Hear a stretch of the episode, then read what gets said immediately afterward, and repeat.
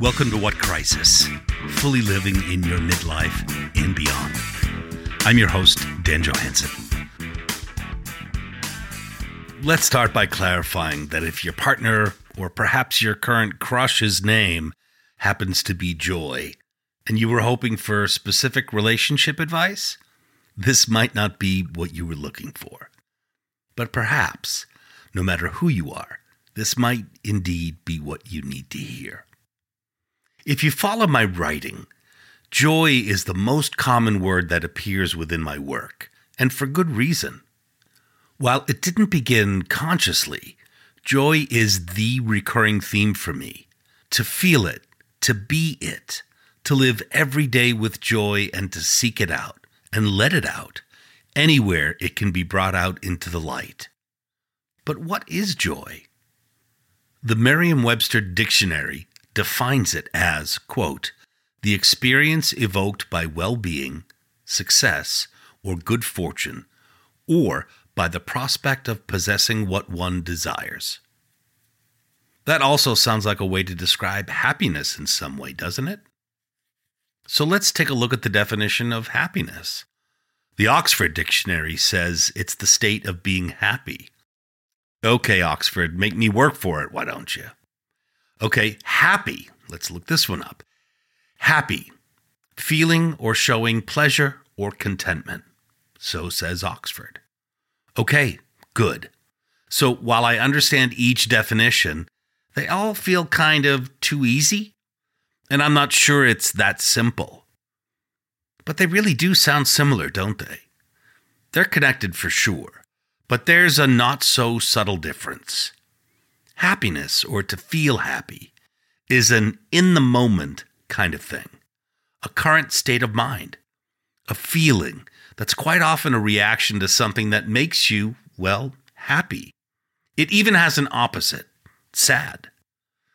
If sadness is the opposite of happiness, you could conceivably shift between these two emotions on the drop of a, well, family heirloom falling on the floor and breaking into a hundred pieces, that's a path to sadness for sure. On the other hand, joy, or to have joy, is more of a state of being. It's the acceptance of your life in a way that permeates every aspect of who you are. And so, by these definitions, happiness is a reaction, while joy is actually a choice. Sure, happy and joy are definitely complementary. Let's call them cousins. But I believe the way we bring them into our lives is uniquely different from one another.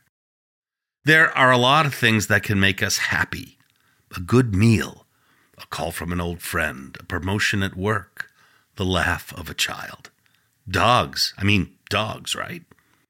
These are all wonderful things that have the ability to lift us right up. Just like there are opposing things to these that could make you sad. But we'll stay on the good vibe tip for today. So, things can make us happy in a moment. It's a cause and effect kind of thing. Feeling pleasure or contentment is definitely a reaction to something. So we spend a lot of our time looking for things to do just that, to make us happy. And since we know that happy has a counterpart that can throw us right off of Happiness Mountain, we strive to find things that make us happy while avoiding things that could make us sad. And because it's cause and effect, we often seek it out almost habitually. We get addicted to the euphoria of happy feelings.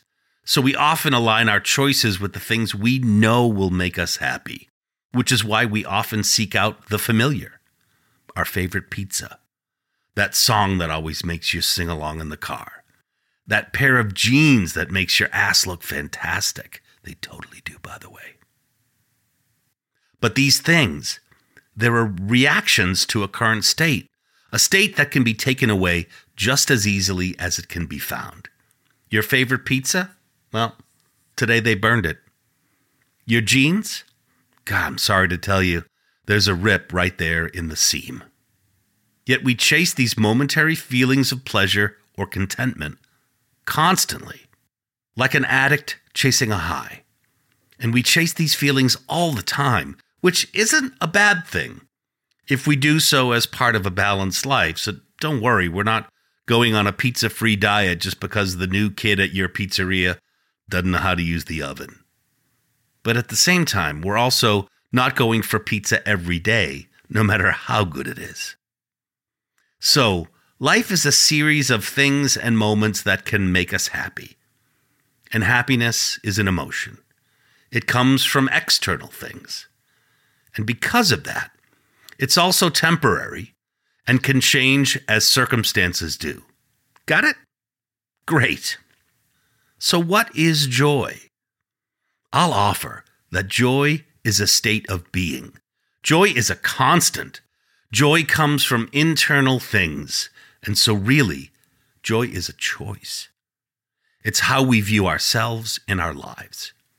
And because it's a choice and it comes from within, joy can actually become a way of living. It can be embodied and shared as it's a part of the fabric of who you choose to be and how you choose to live your life. Joy defies the things that happen around you that can shift your momentary sensibility. It's a full on rebellion against such temporary things. If happiness is found in a moment, joy is found in your soul. It can be who you are. Let's talk a little about how to shift yourself in this direction. I'll give you some additional examples of happiness and joy to think about.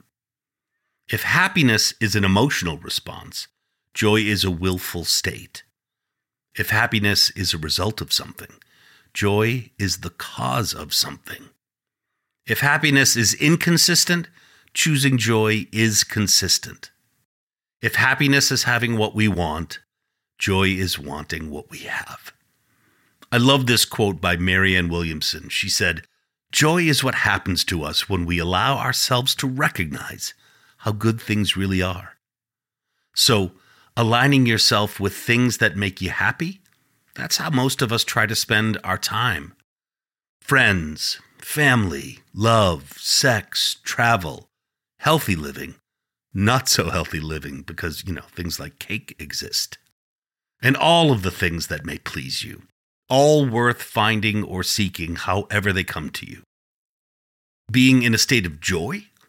Well, that's the culmination of a number of things, but indeed it's a state of mind. It's wanting what we have. It's recognizing the good in being alive. It's being a true self. It's found in being thankful. It's found in being giving, in loving. It's a choice to be in joy to embrace joy. So, as you think about your life, no matter where you find yourself in the moment, no matter the circumstances, may they be uplifting or difficult, or usually a mix of both of these, try to think about the things you're thankful for on a regular basis. Because joy is often found in the act of thankfulness itself for what you have for the power of knowing what you can and can't control, for the times we step into difficult things in this life and can feel proud that we did, and for the simple pleasures found in the things that make us happy, no matter how temporary they may be. And because they're temporary, we can look at the things that bring us sadness through that same lens, because sadness in the moment is temporary just like happiness is. But joy, well, it's a whole different perspective. I'll leave you with one of my favorite poems about joy from the wonderful poet Mary Oliver. It's called Don't Hesitate. If you suddenly and unexpectedly feel joy, don't hesitate. Give into it. There are plenty of lives and whole towns destroyed or about to be.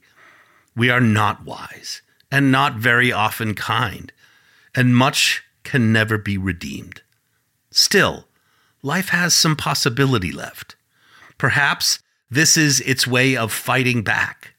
That sometimes something happens better than all the riches or power in the world. It could be anything but very likely you notice it in the instant when love begins.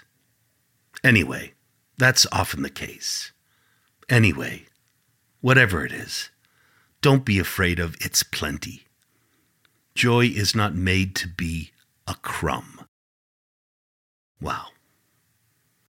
Joy is indeed not made to be a crumb.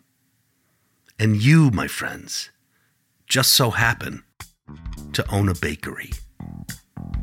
It's your choice. See you next time.